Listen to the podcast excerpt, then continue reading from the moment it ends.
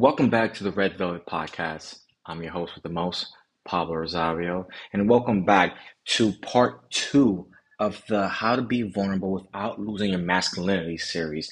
Now, I, I normally wouldn't, you know, spend so much time on a particular topic, but if you listen to part one, you would understand how important it is to have this conversation right now, because we're in the middle of a, of a period where men are trying to find themselves. They're trying to redefine what it is to be a man and, and find out solutions and find the place where their emotions fit in in this whole concept, this whole thing to be a man. And right now, I personally feel that, you know, guys are getting lost out there. They're getting bad advice and they are being led astray and not knowing what to do with their emotions. Right now, to have emotions is to be seen as weak, is to be seen as less than. And in my opinion, I completely disagree with that, because to have emotions is to be human. And it's the, and it's the reason why we don't talk about it as men. It's the reason why so many men are suffering nowadays, why we suffer in silence, why it leads to men committing suicide, getting violent, getting addicted to certain things like drugs, porn, alcohol, gambling, and so on. And so this talk on vulnerability, I believe, is so important, because it's at the core of all emotional healing. It's getting to the place where you are at one and you're able to face your emotions head on without hiding from them, without making excuses, without feeling ashamed for them. And I personally feel that this is the key to unlocking everything else that you want as far as being a human, as far as being a man and being loved as a man.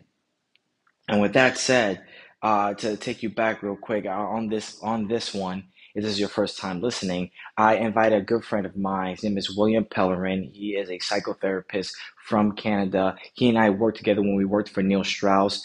Uh, I, I would consider him one of my teachers when it comes to this inner work stuff. And so in this episode, you guys are going to get a whole lot of tools. A whole lot of tools on how to deal and with, with vulnerability. How does it work within relationships?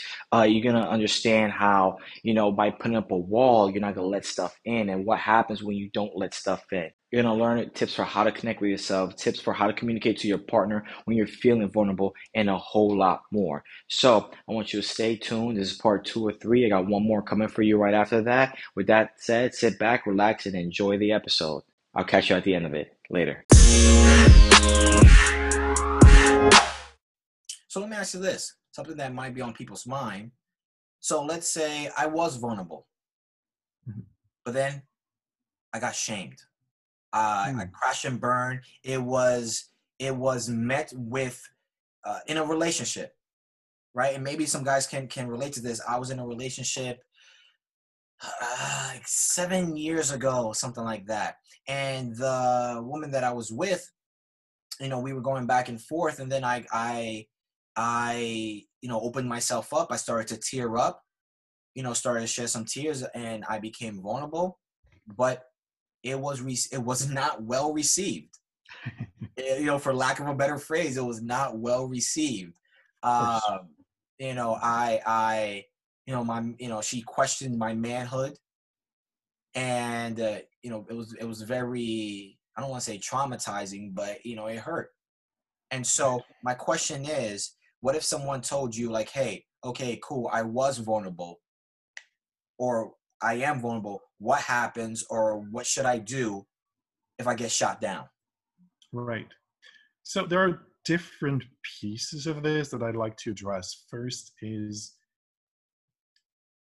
if you're having that emotional reaction like seven years into a relationship, that's seven years of trying to maintain that image. That's seven years where this other person has had this relationship with somebody else, with this fake image you were trying to project, mm-hmm. right? So now you're kind of putting that image aside, and you're showing up as a completely different person, and that's going to shock the other, the, that's going to shock the partner for mm-hmm.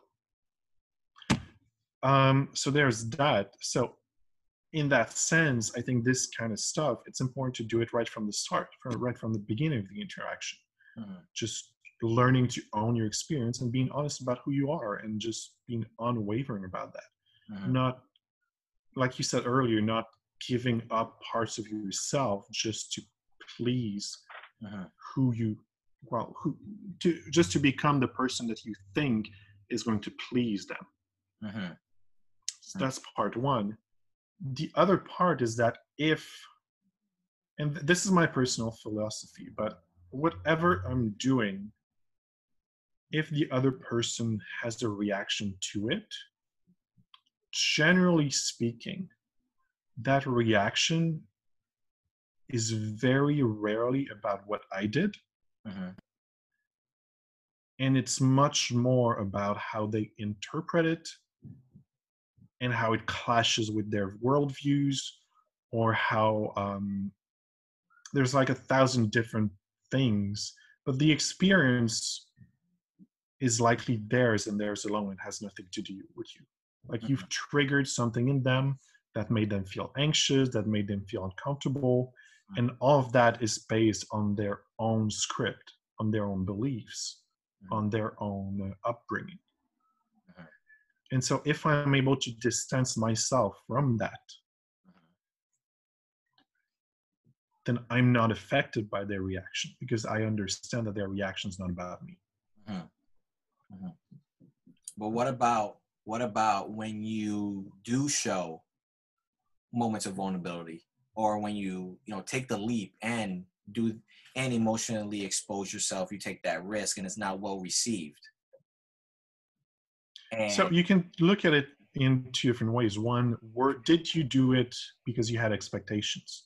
Did you do it to because you really wanted to connect with this person and you expected them to take care of you, to um, because you wanted sympathy or whatever it is? First, you want to take a look at that.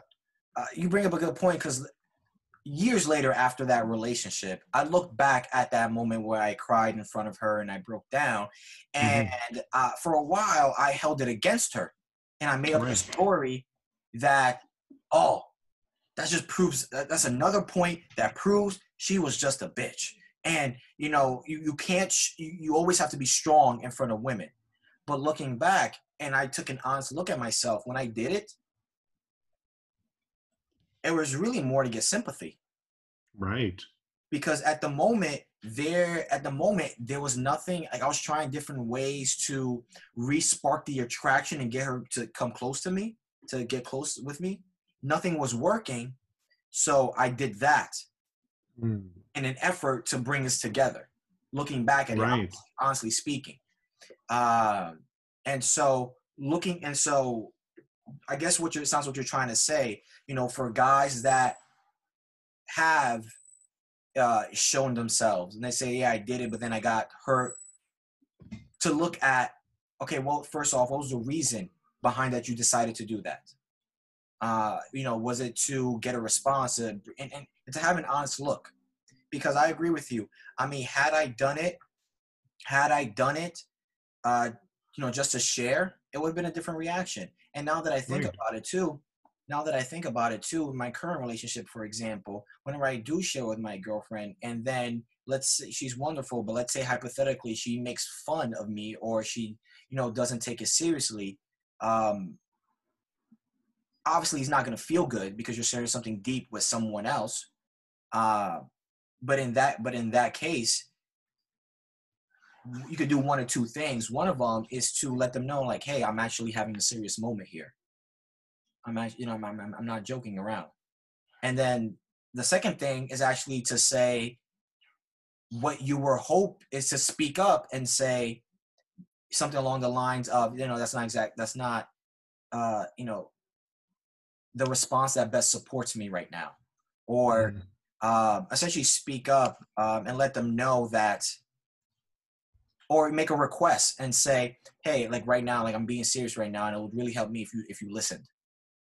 You know, and if worst case scenario, after you say that, and, and they still are belligerent, they're like, you know, you know, "You're a man, you shouldn't feel like this, you shouldn't feel like this."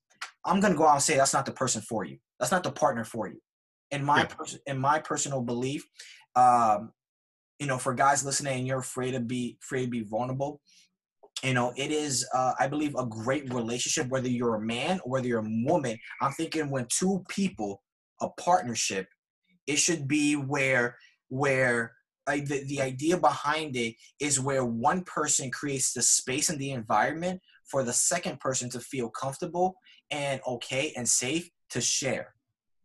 And, you know, sometimes, again, you know, we're humans, miscommunication happens. And at that point, if that happens, you make the request and you say, hey, babe, what would really help me right now is if you uh, listened, if you were present with me. Uh, I would really appreciate some reassurance from you because this is important for me. And again, you're not demanding it. You're just sharing what you what is you would like.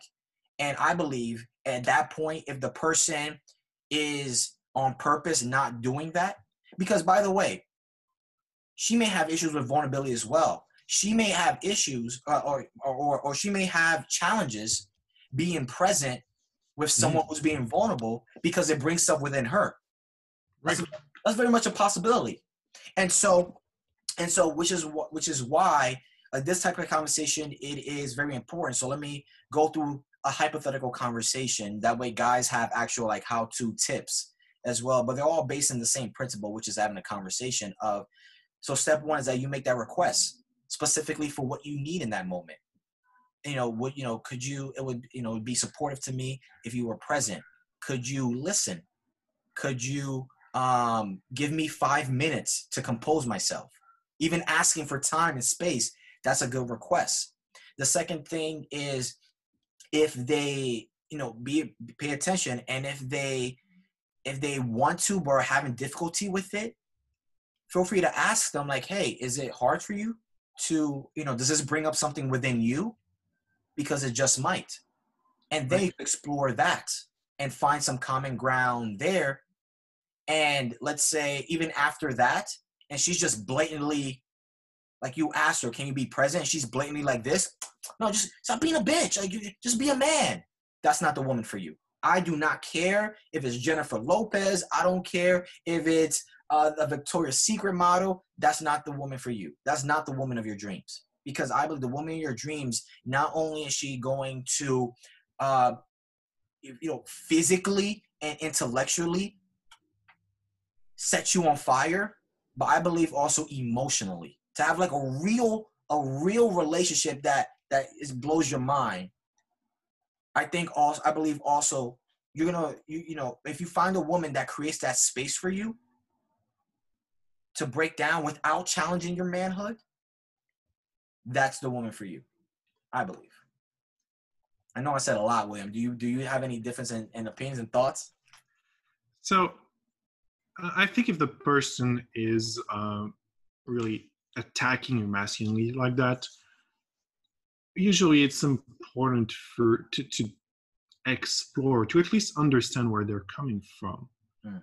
Usually it's because there's some, like they have their own script of what a man is, mm-hmm. just like you do.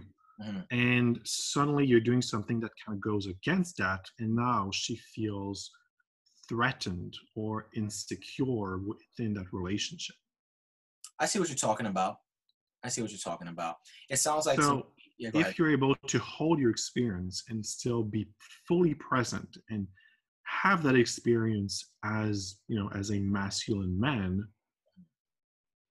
and be okay with however she's reacting without responding to it, you know, just letting her have her experience and being okay with her having her experience, you'll be able to make her feel safer around that.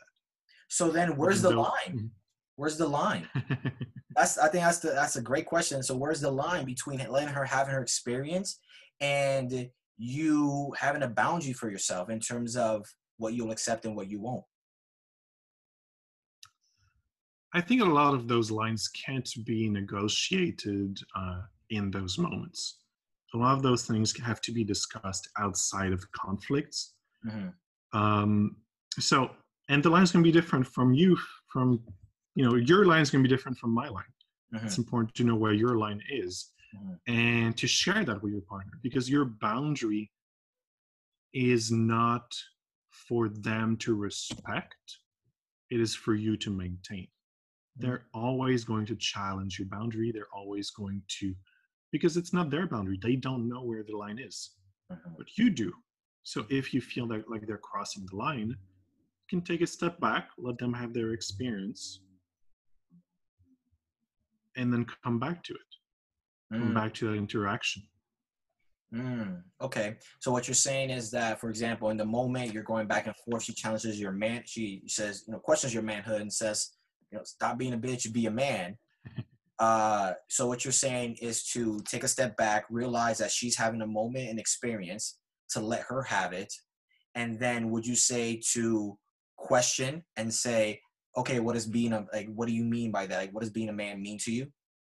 Yeah, that could be a good solution, a good direction. Well, that's, I mean, it, it, but here's the thing. And in the ideal world for the uh, super Zen guy, it may be, it may, it's something that they may do, but in the moment, like how does, how does one, how does one do that in the moment? Because in so those this, moments, this brings us back to what I was saying earlier, I think, which is about being really present and attentive, really listening to what the person is saying without getting dragged by it, mm-hmm. without being um, so. So it's kind of like they're throwing bait at you, mm-hmm. and if you bite at it, then she she's gonna drag you all across the, the town. Yeah. If you're just able to notice the bait, keep a step back, mm-hmm. without biting, just observing it, you can still navigate around it. Mm. I agree with that. But that agree. takes that takes practice. It's not something that's going to happen overnight. It takes practice. You need to be aware of what triggers you. Ah, because it's going to be different. I can't tell what what's going to be bait for you. Yeah, but I, I can know what's going to be bait for me. I so being that. aware of your triggers and learning to notice when they're showing up, mm-hmm. being aware of how it feels in your body, being present to that experience, and still being able to kind of lean back from it without being pulled by it. If that you know makes what? sense. It does, makes a lot of sense, and I love it. I love these conversations because, because you know, I know mention I know I mentioned before about there being. about there being, you know, feminine and masculine energy within us. Uh, at the same time, there is a sort of man-woman dynamic that's also occurring at the same time. Uh, one thing that we mentioned is that women seek for stability. Stability uh, in terms of like, and, and how that makes them feel safe. And how that makes them feel safe.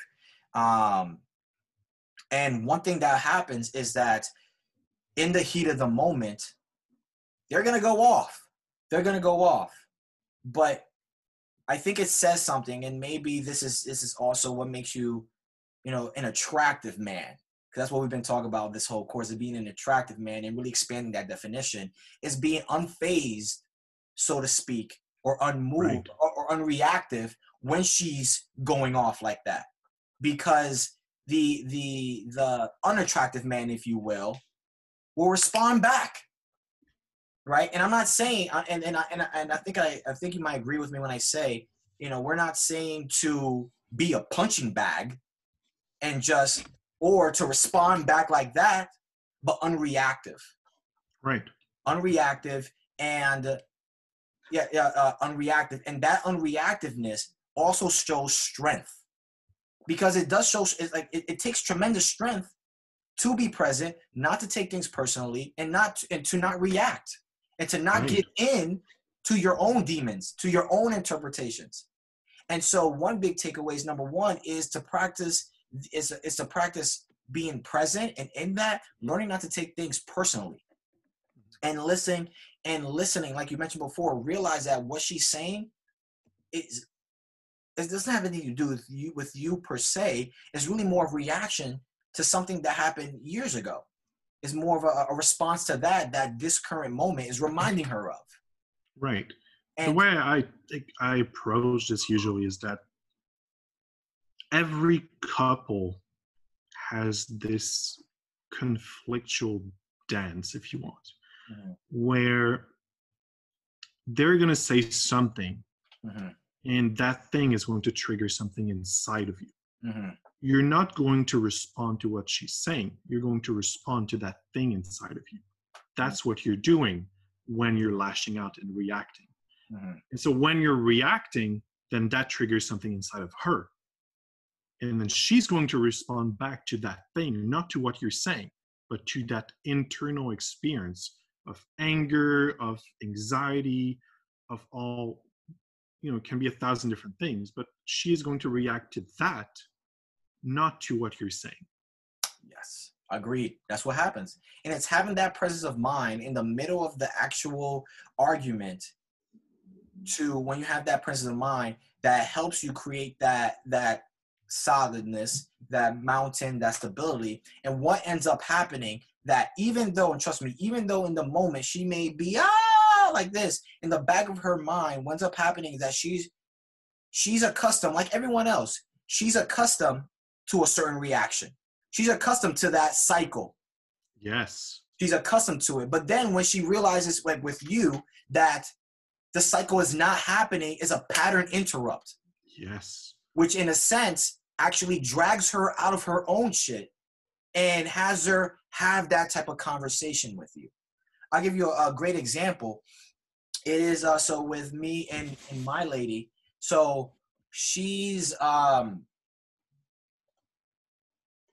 you know, she, uh, she, there was one time we were in a car, we were having a disagreement and the plan was to spend the night at her place, have dinner and everything. And she, you know, she was driving and she said, and she said, um, and she, and she said, well, I can just take you home if you want to. I'll take you home, as she was driving. And I said, no, no, it's all right. It's all right. And then she asked a couple more times. I said, no, we're, we're going to keep going. We're going to keep going.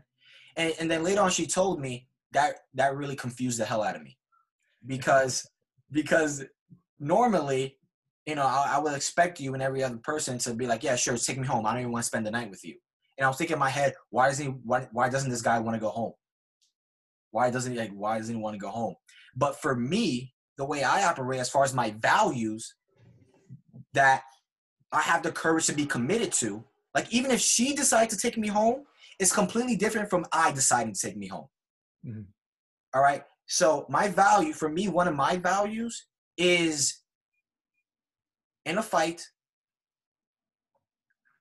in, like in a fight, there's no, like we don't eject. We take breaks to recoup ourselves, but we don't eject without having some sort of thing. And me going home would have been an ejection in mm-hmm. my mind, my, my, my values. Um, and she ended up appreciating that. She ended up appreciating it. She said, I was confused, but you know, like it, it, it's, it's, you know, I'm glad you did it. And we later on talked about it more in the moments when she's angry.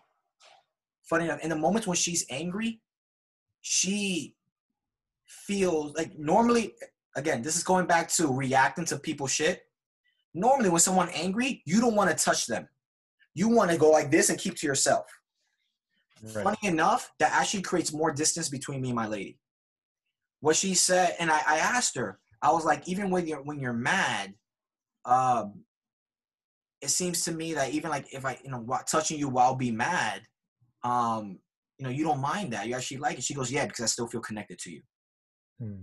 And so I could have given in to, to, to the, to, to the bullshit and been like, oh, she's angry. No, I'm, I'm gonna be over here. Instead of having that presence of mind that, oh, she's reacting to something.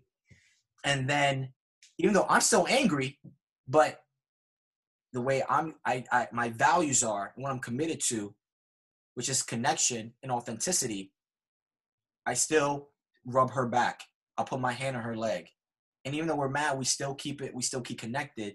And instead of my shit reacting to her shit, it's an oppor- it's it's an opportunity to to lessen, to loosen that grip and operate from where we want to. Right. Yeah. Yeah. And so that you bring up a very good point of having that. So I think that's great. Um, and, and I think that, you know, that ability also in that moment when you are reacting, right? When you are reacting, I think also part of it that, that creates a connection and giving her space to do this is also using what I taught in terms of uh, the nonviolent communication, back in the in the module about how to keep her, which is you can she's allowed to express herself. Yes. Also, which is fine, which is all, but also don't be afraid for you to express yourself, because part of the thing is, you know, we don't want to become a punching bag, because also at the same time, at, at the same time, like William said, like you mentioned, you know, your boundaries are for you to enforce. And part, one of my boundaries, I'm going to say how I feel.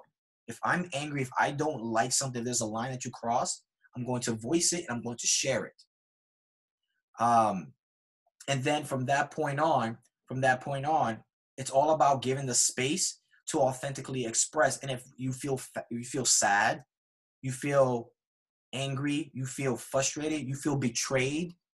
I don't think betrayed is a feeling, but you feel abandoned, right? You feel abandoned. You feel, uh, you feel disconnected. Say that. That's authentic expression right there. You don't need to cry a million tears, but say, you know, in your discussion, like, hey, when you, when I understand that, you know, with your thing of manhood, and I could see the way you were reacting, when you said that, I felt hurt. And I want to, you know, maybe next time when you do want to express your anger, could you, could you say it in a, could you say something else, or could you refrain from saying that and making that request? So, mm-hmm.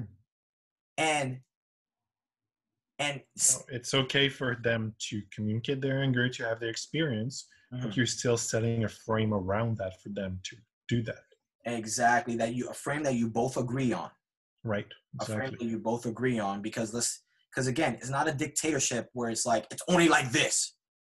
Because you're not the only person in the relationship. There's somebody right. else. Uh, but yeah, some so, flexibility. Some flex, some flexibility, but a containment, a container in which that anger is expressed. Um, and I think, and also I think that's what that, and not running away from those confrontations and really dealing with it. I think that is masculinity. That is manhood, which goes back to courage to face those things.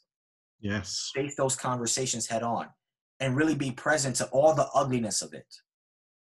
Right. You're not trying to change their experience. You're not trying to fix the issue for them. You're just accepting their reality, accepting their experience, allowing them to experience it, and you're okay with it. You're just present to it. So would you say that masculinity, Or right, right. So essentially, essentially, one of the answers to our overall question: how to be, how to be vulnerable without losing or risking your masculinity, without risking your manhood. Would you say that a working answer or principle? Because you know we like to work in principles, but it's essentially it's to be present in the face of the ugliness. Yes, whether absolutely. It's yours or hers. To Love that. To not run away.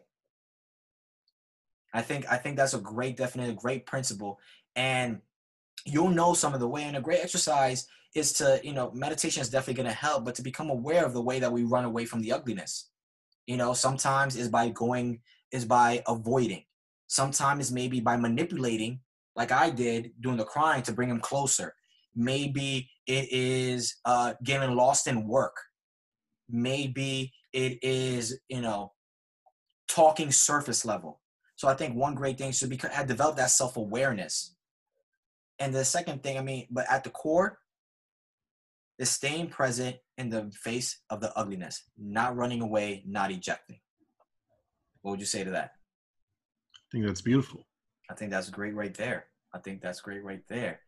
Man, if anything, I feel like that might be a good place to end it. I don't have anything else to say. Well, I, I would like to leave guys with some practical tools, because you know you and I, William, we like we we live and we breathe this stuff. We read about this stuff. You know, other guys, they may be a little bit earlier in their journey, uh, and and and are, are still, you know, making their way as you and I. Because by the way, heads up, right? Don't get it twisted. Me and William still have our moments. Okay, I, I know that for sure. I'm still learning. I'm still growing. I'm still on my vulnerability journey. Okay, it took me. I, Between you and I, it took me three years to tell, to really genuinely tell my girl, hey, you're my person, and really feel that. Mm. You know, and me, I'm, I, you know, and, and I can feel it right now as I'm saying it.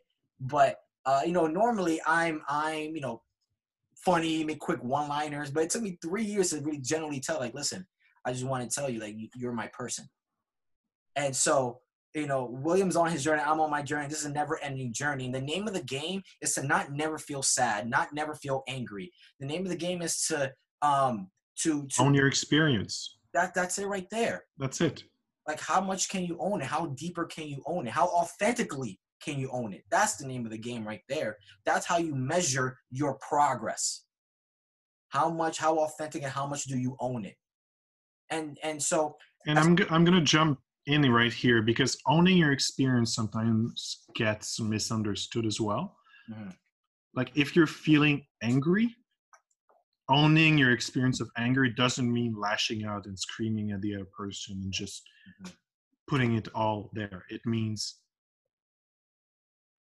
okay, I'm angry right now, and I can still make a choice to act from a different place. Mm-hmm. I recognize and acknowledge the anger that I'm feeling, and what I want to do now is this, mm-hmm. instead of being in reaction mode where the anger is controlling you. Yes, yes, I'm right there with you. Lovely tool right there, lovely tool. Excuse me. Any other, I have a couple tools in mind. Um, so let's start off with this question, right? Uh, for my guys who still have that fear to be vulnerable, because we can talk about it all day. It makes sense intellectually, but at the end of the mm-hmm. day, as you know, internally, there's probably still that fear for some guys. So my question is for the guy, how does he get over the fear, or what can he do to start getting over the fear uh, and, and to start being more vulnerable? So this is going to be uh, maybe counterintuitive, but I will say learn to be vulnerable with yourself. Hmm. Okay, could you explain that a little bit more? How, how yes. Do you... Um. Explore your own emotions. Mm-hmm. Determine what makes you sad. Mm-hmm. Give you some space to experience that sadness. Mm-hmm. Because if you don't accept your own experience when you're going to be vulnerable with somebody else, then you know they're going to they're going to feel that. They're going to feel that there is some shame around it. Mm-hmm. Yeah. So, you know, if you I know some people, they put on some music mm-hmm. and they go and they cry for like an hour. They do that like once a week, and it just helps them connect with that. Mm-hmm. And then they're able to approach the world like, yeah, this makes me sad. Yeah, uh, I'm crying and it's perfectly okay. I love that. Ra- rather than, oh, I'm crying, I should hide it. Please don't see me like this. Oh, I'm so weak. Oh, please take care of me, or whatever it is, mm-hmm. you know? Just learning to be comfortable with your own emotions, your own experience. Mm-hmm. Yeah, I agree that. I, I love that a lot. Um, the whole listening to music when you're sad thing, I've done it before. I've listened to Adele so many times. So I, I've watched sad movies. Sad. I, I watched a ton of really sad uh, Japanese animation that still make me bawl my eyes out, you know? And I still own that. And it's a, once you're able to tap into all of those emotions, you know, it opens up a whole richness into the world, because you're able to feel more, you're able to connect more, you're able to be more authentic and have access to more of those emotional experiences that just make life worth living. I agree. If you're just this big statue, or this, you know, if you're just hiding behind an armor, yeah. It's not just that things can't get to you, it's that you can't actually get to them. Mm. Because there's always that armor in between. Mm-hmm. I agree. I agree. I mean, speaking of that, is that one thing is that for me, there was this particular exercise called breathwork that I avoided for fucking ever. And love breathwork. Uh, yeah, it, it, it's, it's great. Um, but speaking of like experiencing those emotions, the I prevented from doing stuff like breath work or like exercises like you just mentioned, William. The reason why I prevented that, because I didn't want to feel that. I was like, I don't want to, I just don't want to feel that bad. Like, what's the point? I just want to avoid that. But the thing that I realized after doing breath work is that is that emotions are like are like two sides are like two sides of a spectrum. But they are but but and the thing that I think my perspective that it was uneven, like maybe one side was longer than the other. Mm. And so like mean, meaning that, oh, my goal is to feel a whole lot of happiness and just a little bit of sadness. But they're two sides of the same coin. And the funny part, the, the, the truth is that the more you go and experience one emotion, the other, the more you can experience the other one. Yes. The more you can experience the other one. So like the deeper you get into that emotion of sadness, the deeper and the more ecstasy you can feel in happiness. And I'm, and then, and also on top of that, these emotions are not two separate ones. They're, they are two sides of the same coin. They're not, they, like we keep thinking about like, oh, this is a different one. This is different now. They're two sides of the same coin. You can't really separate them. One doesn't exist without the other. Mm-hmm. And so I love the exercise that you mentioned because it's also going to help you feel the happiest you ever felt in your life.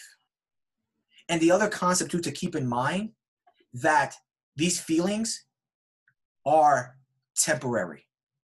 We don't want to do it because we feel like we're going to feel like this forever. But all feelings are temporary and there are moments in time. It's not a final chapter. It's a moment. You're having a moment. This is a moment where you feel sad. It is also a moment where you feel happy. So that's one thing that helps have the courage to go in and feel that. Just realize this is just a moment because there will be another moment we feel something different. Yeah, and we, we spend so much time trying to avoid those emotions. Like so much time, so much energy, and, and we put ourselves through so much pain just to avoid those things. But when you really sit down and fully experience them, there are very few emotions that last more than twenty minutes. Mm-hmm. And that's actually backed by science. Like if you, if you're really sad about something and you take twenty minutes to really cry it out and just feel it and experience it fully, usually by the end of those twenty minutes, you know, the emotion's been processed. It's been moved out of your body and you're able to just start moving forward. But if you keep holding it back in, then that sadness remains in the background and keeps trying to express itself until at some point, you've accumulated so many emotions, so many things that you haven't expressed, that something just snaps and you start blowing up. And it affects you and sexually as well too. Of course, of yeah. course it does. Yeah, it affects you sexually as well, no lie. For again, with me, I shit you not. There'll be, there's been moments where I've been in my shit with something, but the minute I talk about it, I let it out and I process it. Just like the block is done and let's do it, baby. I'm ready. Really. So, it, so again, work it out. I love that. Another great tool for connecting with your own self vulnerability is that I personally use is journaling. Mm. Journaling, and I, I and I talk. And this journal is specifically for you. What I do, I have an email address that's mine. No one knows about it, and it's directly from my own personal thoughts wherever I am. So that way, I don't have to wait to get home. Pull out my phone. And I let my thoughts loose, unfiltered, mm. unjudged. And I say some wild shit. I'll curse. I'll say, and like I show my ugly side. But afterwards, it's it's that blockage, like it's gone because so everything's in here, which is a very small workspace. But mm. when you get it out, that workspace clear, and you have much more of an opportunity to look at it and to process it. So journaling. Uh, and just set up that email address and just letting it loose does wonders. I, yes. I think of that. Um, I love that. I'll have uh, one more. Go ahead. Go ahead. Yeah. I have yeah. one more. Yeah. Um, so this comes back to learning how to distance yourself from your automatic reactions. And what you're going to do is that when you are feeling anger, when you're feeling anxious, when you're feeling all sorts of emotions, just ask yourself, or explore how that feels in your body. Just become aware, are there any places where you feel more tension? Are there any places where you feel some expansion, some vibration, some, you know, I've seen people go really deep into this kind of stuff and they close their eyes and they visualize that's that place. They sometimes give it a shape, they give it a color. They just become really familiar with their own unique experience. Mm-hmm. So that when it shows up again, they're able to catch it immediately mm, rather yes. than letting it drive you.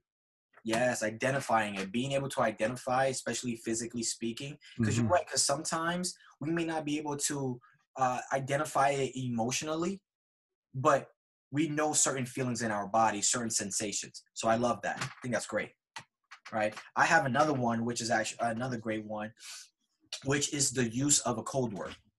So early in my relationship with me and my girlfriend, uh, again, vulnerability was difficult for me. I would avoid stuff. And so we came up with the idea of a code word that when I say this word, what follows after is vulnerable. So please be present and please hold space for me. And so our code word was Linda. I would recommend the fun, like the, the, the funnier, the better, because it just comes an inside joke between you guys, but it also has a special connection. So she and I would be talking. And I would and I would say, I would say, yeah, uh, Linda, by the way, blah, blah, blah, or, okay, uh, Linda moment coming on. And then she immediately knew, okay, let me, let me be present. Let me listen. And, and that gave me the space, and that gave, that let her know that, hey, I'm about to be vulnerable. And it gave me the opportunity to, and safely to emotionally expose what I was feeling. Mm-hmm. And what ended up happening is that we stop using the word altogether. We don't use the word anymore. Now it's just, hey, and we start talking. And I'm able to do that because internally I feel safe. Internally I feel like she's going to listen. Internally I feel that whatever I'm going to say is not going to make me feel like, any, not going to make me look like any less of a man. So that's mm-hmm. a great, that's a great one as well. Uh, I also have another one. Go ahead. Go ahead. I have yeah, you ha- I have a, You you made me think of something else. Yeah, all right, what do you got? Yeah.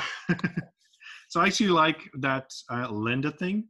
Yeah. One, um, so I think that works great because you're in, with a partner who's very emotionally intelligent, and that works really well for them. For me, one thing that I, I've, one thing similar, well, somewhat similar that I've done is we just ask the other person if they are in a state to receive mm-hmm. that kind of information, that kind of experience. That way we're not just like, if you were, well, if my partner was to tell me Linda and just throw everything else afterwards, mm. I might not be in that place where I'm able to receive that, because I might still be in that triggered state mm. and I might not be open to, you know, being empathetic or anything like that. Mm-hmm. And so what we've learned to do is we ask ourselves permission, and, you know, sometimes, sometimes we'll do that. Sometimes we'll just ask, what do you need right now? And often, because we're both avoidant, um, it'll be just, well, I need space right now. And we'll just be okay. And we'll walk away. We'll give each other some space. We'll come back and we just take a little pause, and you know, that's okay. We don't take the break as something personal. Again, it's their experience. They need this. And I'm going to respect that. I'm going to be okay with that. Yeah. And we're going to take a small break, and we're going to reconvene later. Hey, what's going on? It's Pablo here. I want to say thanks so much for listening to this episode. And like I said, this is part two or three, so I got one more of these for you. I'm telling you, it, it was a super long interview, and it had to be cut up into as many pieces. But I hope you're getting a lot of gems out of it. I hope it's providing value, and it's hopefully that it's, you know, lit up some ideas in you, and with some new ways of being and new options on how to tackle vulnerability and masculinity. So tune in next week where we complete the series on how to be vulnerable without losing your masculinity. Till next time, I'm your host, Pablo Rosario, and this is the Red Velvet Podcast. See you next week. Later.